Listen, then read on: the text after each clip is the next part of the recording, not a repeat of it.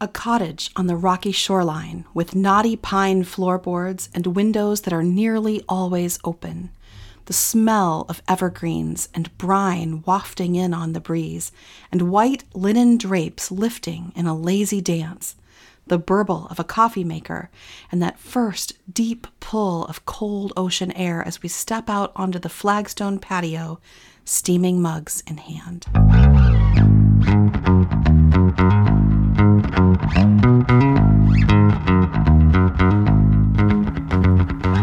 Hello, and welcome to Bestseller, where we read and rate the latest book at the top of the New York Times hardcover fiction list. 20 minutes with us, and you'll know whether to read it or re gift it. I'm Barbara. And I'm Brian. Today we're reviewing Happy Place by Emily Henry, number one for the third week in a row on May 28th, 2023. Before we get to our number one, what else is happening on the list this week? Two books dropped off after just a single week on the list The Ferryman by Justin Cronin and Summer on Sag Harbor by Sunny Hostin. Gone after six weeks is Hang the Moon by Jeannette Walls. Also, leaving after three weeks is the somewhat controversial It Ends With Us by Colleen Hoover. Controversial? Yeah, a lot of discussion about whether it romanticizes domestic abuse. And now there's this debacle over the coloring book tie in. They made a coloring book of a domestic violence story. Uh, it was canceled. The, the coloring book, not Colleen Hoover. We don't need to worry about Colleen being canceled. Her book sold better than the Bible last year, and that's not a figure of speech. She literally sold more than the Bible. More popular than God. Well, as they say. And she still owns the trade paperback list. She's got six books on that list this week. Guess which is number one? It ends with us. Good guess. Any new books on the hardcover list this week? A couple. At number five, we've got Queen Charlotte by Julia Quinn and Shonda Rhimes. That's the Bridgerton series. And guess who's published his first novel and debuted at number two? Mm, have no idea. Jerry Springer? What? Jerry Springer's dead. Well, that doesn't stop you from publishing. it might even help sales. Okay, fair enough. But it, no, it was not Jerry Springer. Okay. Not even close. It was Tom Hanks. Really? Yeah, he's got a, a new book out and it's got a great, really long title The Making of Another Major Motion Picture Masterpiece. That's the title? Yeah. Even more impressive for someone who's not actually a writer so far. There's no ghostwriter listed. He's ghosting the ghost. good for him. Right, and good for you. Well, but let's talk about our new number one. What do we know about the author? Emily Henry. 32 year old writer, grew up in the Cincinnati, Ohio area. Ooh. Yeah, not far from where we record. She lives there now with her husband and their dog. What kind of dog? Uh, we need to look that up. Okay. That's our dog. Yeah. Thank you, Finn. She studied writing at Hope College and at the New York Center for Art and Media Studies and began her writing career in 2016, publishing four young mm. adult novels. She recently switched to adult fiction, publishing four romances with travel or vacation themes. Okay. She told the New York Times that, quote, a book is already built to be a kind of vacation, which I thought was an interesting insight. Yeah. Vacation stories to read while on vacation. It, it reminds me of Kramer, you know, that character in Seinfeld. he, he published a coffee table book about coffee tables. I remember that. Yeah. She's doing great with this niche. Establishing a beachhead on the beach read. yeah. I'm not sure I really get the concept. Why read about somebody else's vacation while you're on your own? Isn't that like people who go out to eat and spend the whole meal talking about other restaurant meals they've had? Can we focus on the meal in front of us? No, but I get it. If I'm on vacation with nothing fun to read, I'm thinking about work. So a vacation okay. story on vacation equals perfect. okay, I'll, I'll take that. So let's talk about the book. So Happy Place is 385 pages, which is a perfect vacation length, by mm. the way, and it's published by Berkley. The author is represented by Holly Root at Root Literary. The audiobook is 11 hours and 3 minutes, read by Julia Whelan. So we've been looking at the gender of the readership. What would you guess for this one? Is uh women? The gender of the readership for this book is 100% female, which is a first. 100%. Which makes me, I guess, the the one and only male who's read the book. I feel special. You are special if you actually did read it. I can prove it. All right, then what's the story? Easy. There's a main character, Harriet Kilpatrick. She's doing a surgical residency at the University of California, San Francisco. That's not what the book is about. Uh, no, no, of course not. This is a vacation book. Right. You know, like a soap opera, you never actually see anyone working. Got it. I'm just setting out the characters. There's Harriet, the medical student, and her two best friends from college, Sabrina, an attorney, and Cleo, an organic farmer. Who we also never see working either. Correct. The three, Cleo, Sabrina, and Harriet, the main character, are still best friends, even though they're I forget, seven, eight years out of college, something, at least that much. They still go on vacations together regularly, usually to a cottage in Maine owned by Sabrina's father. Over the years, this friend group has expanded. So now we have Sabrina's boyfriend, Parth, who's also an attorney, Cleo's girlfriend, Kimmy, who farms with her, and Harriet's fiance and the love of her life, Wyndham Connor, who's called Wyn. He's a Montana boy who builds custom furniture. Okay, now I believe you've read it. Well, thank you for that. So the story problem is pretty simple. Harriet and Wyn broke up five months before the story, Mm-hmm. story starts, but she hasn't told their friend group yet. She couldn't bear to tell them. She's been invited to the main cottage for their usual summer holiday, and when she gets there, who does she find? Jerry Springer? Very funny. No, I thought it was Wyn is there. He's just there in the cottage. awkward, but not impossible. Just fess up, tell everyone they they're broken up. Except for two little things. One, this is going to be their last hurrah in their happy place because Sabrina's father is selling the cottage. Okay. And two, it turns out that Sabrina and Parth have decided to get married and they want to do it that week Eee. at the cottage. So Harriet and Wyn put their heads together and agree that in order not to spoil Sabrina's perfect wedding day, they're going to pretend all week that everything is just fine Like- between them. As in share a room. Yep, plus little PDA in front of the friend group, all of it. Okay, so how do they manage that for an entire week? And do they get back together by the end of the book? Do Sabrina and Parth have the perfect wedding or does it all blow up? Most importantly, does Sabrina's dad get a good price on the house? That is not the most important part. But you'll have to read Happy Place to find out all of that. As we both did. We both did. So let's talk about what we thought of this book. So the first category that we review is grip and grab. Does it pull you in and, mm-hmm. and make you not want to leave? And I was pulled in right away. I, the writing for this book I thought was at a much higher level than any simple romance novel. Hmm. It was very rich, very good. She crafted this tale and she wove it, and I was all in right away. Yeah, me too. I, I gave it a 3.5 for grip and grab, and I think you did too, correct? I did. First of all, the setting is compelling. I mean, think about it. we just we just went over it in a vacation house for a week, broken up 5 months ago and pretending that you're not. That's pretty compelling. She has to work a little to make the setup plausible, uh, but she does, you know, she does the work and I believed in it and, and I was pulled in. She's also really good, I thought, as a writer at maintaining focus. She sticks to the central story idea. She's got a few sidebars, but they never detract, they never pull you away from the main story. I also wanted to mention that she's really good at alternating the present, which is this week in the vacation cottage, and flashbacks. And she has this cool device where she calls all the uh, story present chapters, what does she call them? Real, real life. Real life. And labels them by the day of the week. And then when she does a flashback, she calls it Happy Place and labels like what city it is. And I thought that was really cool because Happy Place, you think it's, oh, it's the vacation cottage. But it's also that place in her mind that she, all those memories she has of how happy she was with Wyn, how happy she was with her best friends in college. And it's just a great way to set off the flashbacks from the present. Yeah, and actually, just as you were just saying that, it, it's not just in her mind, but it's in her heart, and it's not just a happy place, but it's happy times, and it's. Yeah. Um, I got a little teary thinking about how she was leaving college and looking forward to going to medical school and crafting the life that she thought that she wanted, and how hard it is the the life that she's actually in. But I also noted the um, one of the things that I really found interesting was the real life um, interspersed with the flashbacks and how she, um, as she drew out the story with the flashbacks, you got a deeper understanding and the conflict in the story became more evident and you really felt it. So there, there's multiple levels to the title of the book, Happy Place.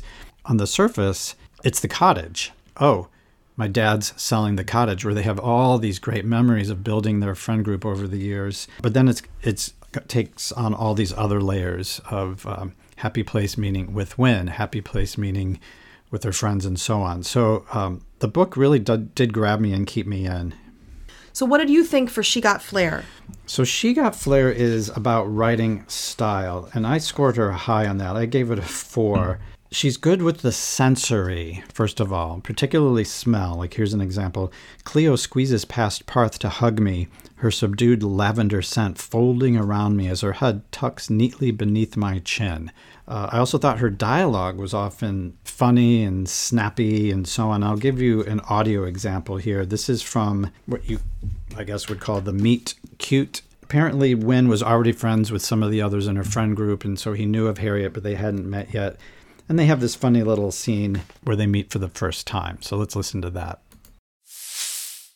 The painting, he says thoughtfully. That looks like you. I instantly know which painting he must be referring to. The one of me and Sabrina strewn out like God and Adam, Cleo's old figure drawing final. It hung in Mattingly's art building for weeks, dozens of strangers passing it daily, and I never felt so naked then as I do now. Very discreet way of letting me know you've seen my boobs, I say. Shit. He glances away, rubbing the back of his neck. I sort of forgot it was a nude. Words most women only ever dream of hearing, I say. I in no way forgot you were naked in the painting, he clarifies.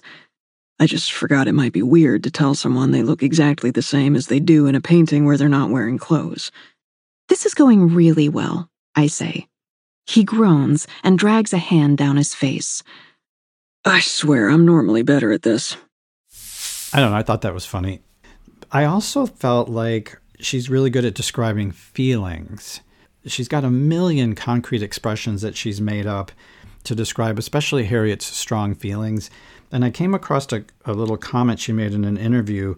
Remember, she, as you pointed out earlier in the in the episode today, she started out in young adult, and she said that she was originally drawn to writing young adult because she wanted to write in a space where sentiment was not quote this negative thing or that made it seem like you were failing in your writing if you were writing sentimental or hyper emotional, yeah. melodramatic, and I was actually a little surprised when I started this book. I'm like, she's really writing emotion a lot and very strong. She's so good with how she's coming up with original ways.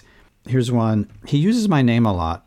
Every time it's like his voice plucks a too tight string in a piano deep in my stomach. Mm. here's another one. All day long, my mind caught on him like a scar mm. in a record. And here's a description of when she was drunk. Another nail pounds into the spot above my right eye my stomach makes a noise like a possum who's both dying and in heat. I mean, that's, I like that. She's putting some work into these expressions. Yes.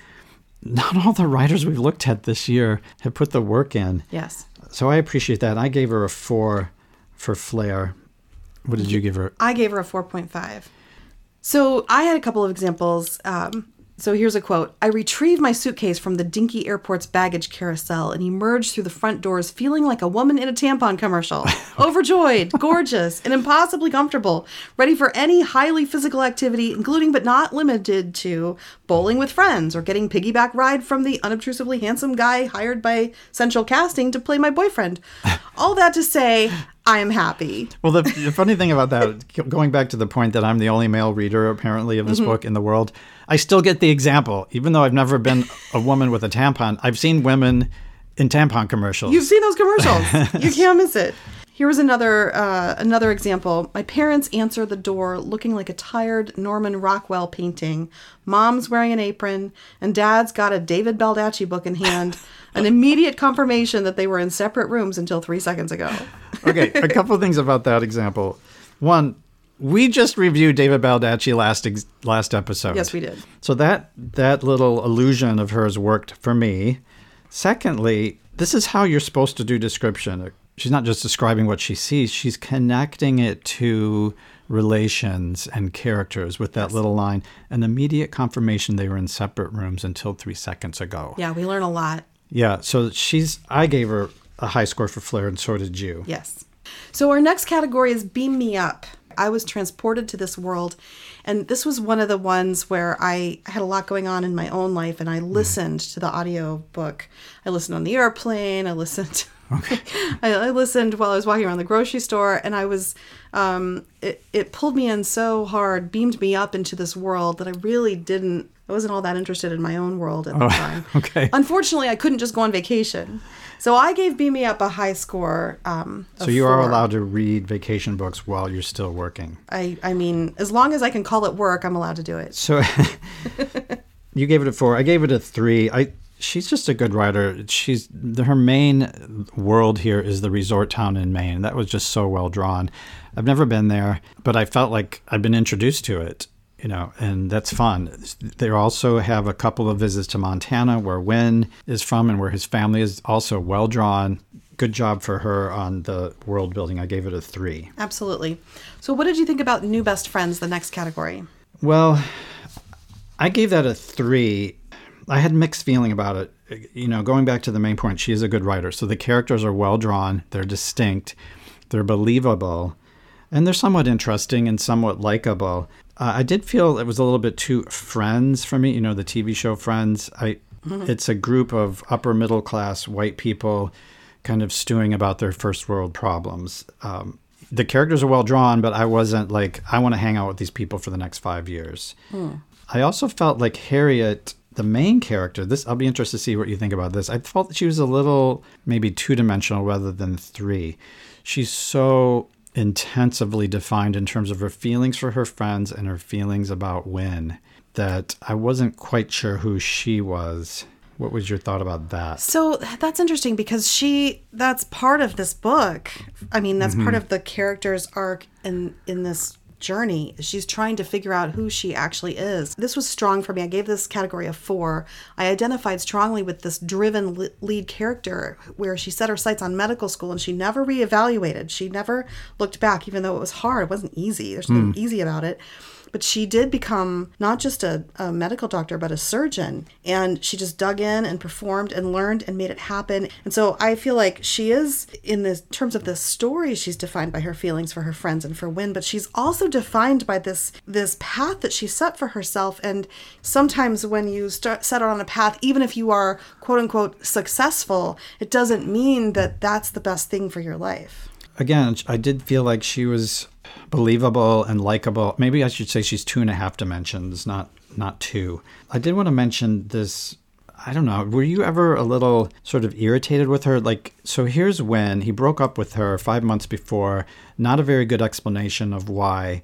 And then he just shows up at the vacation unexpectedly and wants them to be buddy buddy. And apparently she's suffering the, the breakup more worse than he is. And strikingly to me, she never goes off on him all we see is her desire for him, her memories of, and, and all of that. She never actually gets irritated or even angry at him.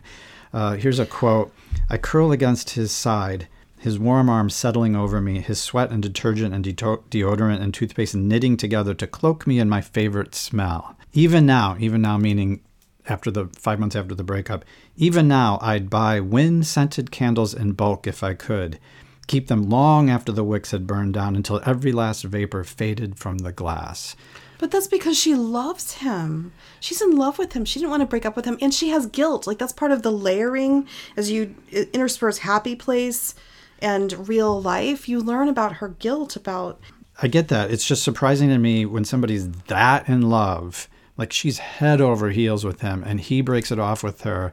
There's no anger, there's no lashing out, there's not even like a cross comment in his direction. It's kind of remarkable.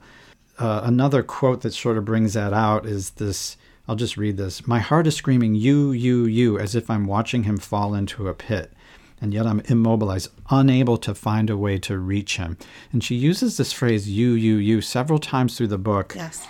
And it's it's kind of a it's a romantic phrase, but it also indicates like her intense focus outward. And it's her choice. At you, she, you, you. She wants to choose him. And I wanted to mention, I think this is coincidental. I came across that same phrase. Uh, we went to see Metropolis, yes, the famous 1927 silent film by Fritz Lang, in a big theater with a live organ. And so yes. I looked up the novel it was based on, and I started reading it. The novel's by Thea von Harbou, who was his wife at the time, Fritz Lang's. And there it is. The main character, Freder, right at the beginning, chapter one, the agony and the desire with which he called and called for the one single vision for which his racked heart had not even a name except the one eternal you, you, you. There it is. The, I'm like, what? So we went to the film hoping that they would use that phrase in this in the intertitles and and the only phrase that came up was you you they didn't get to the three u's They didn't know. so i'm not saying that she lifted this phrase No. from a 1925 or 6 novel uh, it's probably coincidence but it was it was a striking coincidence to me Yeah, it's very strong expression of what your heart wants. okay so that's uh, the category of characters i gave it a three you gave it a four Yes. So the last ca- uh, category is all the feels, um, and this was strong for me too. I, I mean, I had this sense that I wish we could read it again right away. It, it was a lot, but it was thorough and deep and authentic, and it, for me, it was a pure joy to read. So I had a strong emotional reaction to the book. It looks like we both gave that category a four. Yes. I would say stronger emotional reaction than most of the books we've read this year. The, I think it's because the characters are well drawn, her storytelling is very good, and this unrelenting focus on Harriet's desire to be with Wyn. Yeah. And you can't help but feel some of that with her. And I wanted to uh, draw in a audio example here of that. Okay, so this is when they're conversing after they're back together in the um, the cottage, and um, they're just asking each other if they're happy. She thinks about that for a bit. So here's the example. And what can I say? That I'm not happy? That I've tried dating someone else and it was the emotional equivalent of binging on saltines when all I wanted was a real meal? Or that there are whole parts of the city I avoid because they remind me of those first few months in California when he still lived with me? That when I wake up too early to my screaming alarm, I still reach toward his side of the bed? Like if I can hold on to him for a minute, it won't be so hard to make it through another grueling day at the hospital in a never ending series of grueling days? That I still wake from dreams of his head between my thighs and reach for my phone whenever something particularly ridiculous happens in the cozy mystery I'm reading, only to remember I can't tell him. That I spend more time trying not to think about him than actually thinking about anything. All that heady nostalgia and sweltering lust has become combustible, erupting into anger. Yes, Wyn, I say. I'm happy. So there's a good example of the emotional level of this book. Really strong. Yeah, that got. I, that- I felt it too. So when you when it gets out that you're the only man reading all this stuff and it's got a good emotional impact on you you're gonna you won't be the only one for long maybe Well, I shouldn't be the only one. This is I don't care I don't care if it's women's fiction or men's fiction. I care if it's good fiction. Absolutely. That's it. That's that's one of the joys of this project is we're crashing through genre boundaries right and left. We're reading books we never would pick up. absolutely So I, I gave this a strong rating. We're going to look at the overall rating now. Yeah. And, and we're going to do something a little different. We're to we're to have a little pause for a spoiler alert and do talk about the ending because the ending has a lot of emotional impact too. Let's go ahead and review the uh, the overall rating now. all right so adding up each we each have five scores for a total of 10 when we add that up we have 37.5 points for a 3.75 rating, which puts this book third in our review list so far this year, behind Lessons in Chemistry at a 4.45, and just behind Leigh Bardugo's Hellbent at 3.9. By comparison, Happy Place currently has an average score of 4.3 on Amazon and Storygraph and 4.2 on Goodreads. Let's do something a little different. Let's let's pause here and warn our listeners that we're going to talk about the ending. We're just going to flat out talk about it and then we'll do our sign off. So if you haven't read it yet, we'll see you next episode, I hope. If you're reading the book, pause it here and come back. It's not going to be a long discussion, but we we want to say a few things about the ending and then we'll do our regular sign off. Yes. Okay, so the ending. I when I was thinking about all the feels, I did think about the ending because I had an emotional reaction that was not entirely positive to the ending. Okay, let's hear it, and then I'll give you my feedback. So too. he's he's in Montana on his woodworking business. She's in San Francisco, a resident becoming a surgeon. Okay, and that's the big problem. And when he tried to live in San Francisco with her, he became less and less happy over time.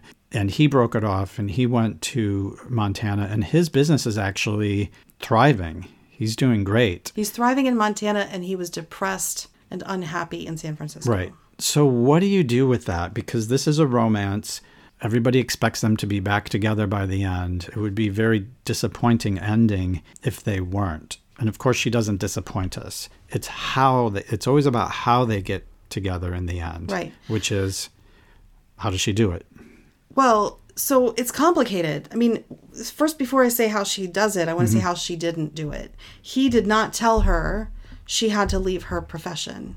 He didn't say that. And it turns out that in, and I'm getting choked up a little bit again, in in breaking it off with her, it was it seemed to me he was trying to be noble and mm. trying to it was it was an act of kindness it was an act of love because she, oh because she had her career and she was establishing it and it just couldn't he couldn't make it work.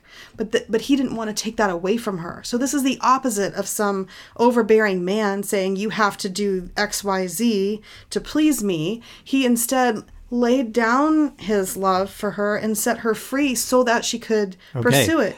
That was part of the problem that had to be worked out in the novel. She didn't know why he broke up. There's a breakdown in communication. So that's all very gradually handled in the course of the book. How do they end up together at the end? Well, in the end, she realizes not. So, again, this is complicated. It's not that she quit or left her profession for a man. Like, I wouldn't feel comfortable about that. I wouldn't be okay with that. But she did leave.